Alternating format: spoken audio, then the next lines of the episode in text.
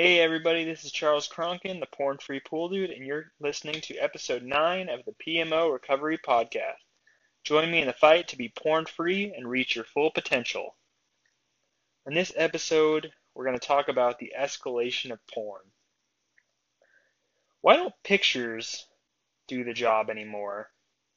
Why do we feel like we need to move on to harder stuff, more graphic stuff? More extreme pictures and videos over the years? Well, on my research, I found that it has to do with a chemical called dopamine. We don't get the same rush from stuff that we did in the past. So we have to look at stuff that's either more extreme, graphic, disturbing to get the same rush of dopamine or high, or we have to look at the same, stuff longer it doesn't mean that we like what we see, but we're trying to get this same rush or high that we've gotten before from looking at porn. Some of the stuff we see is disgusting more than ever before, and we feel even worse after we look at it, or maybe that we're some sort of freak or something's wrong with us if the porn addicted partner is looking at this crazy stuff, um, we should realize that the chances are that we're not attracted to these insane pictures or videos. But unfortunately, it's the escalation of this disease and addiction. We're just trying to chase this dopamine high. So unfortunately, we're going to more and more darker stuff over time we might have started when we were young by just uh, seeing the um, the Sears catalog, for instance.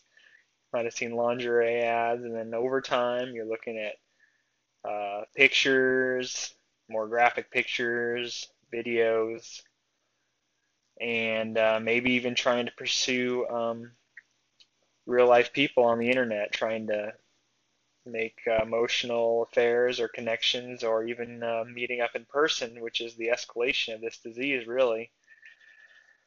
Um, so yeah, it's really a terrible disease. Uh, it can be compared to like a drug addict who gradually needs more of the same drug to get the high that they're chasing. This is why porn is so terrible, because oftentimes, majority of times it seems, it will take us down roads that start off as dirty, but the more and more we progress down this road, it just gets downright disgusting and uh, possibly could cause us to end up cheating on a significant other if we don't address this addiction before it gets completely out of hand. So that's why this disease is so terrible. It uh, it almost always ends up getting worse and worse before it gets better. Um, that's why it's so important that we try to get help before it gets to this point where um, we're in a deep dark hole and feeling really terrible about ourselves and uh, ruining all our relationships around us.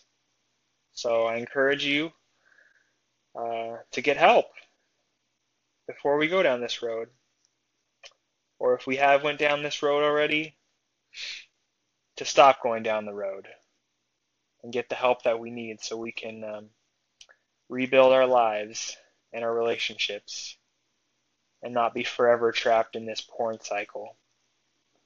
Because we know that brings nothing but damage and harm to ourselves and others.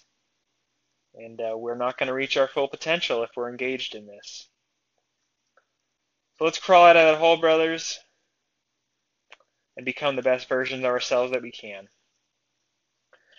I wanted to end with a quote that I thought was really powerful, and I shared it on my rTribe, and it said, Pornography reflects a warped, selfish, satanic view of sex.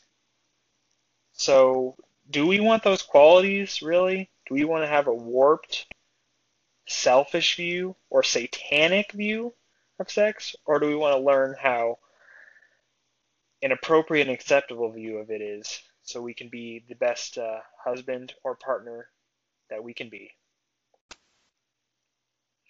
Thanks for listening, everyone. Uh, hope you enjoyed this episode. Don't forget to subscribe if you haven't already.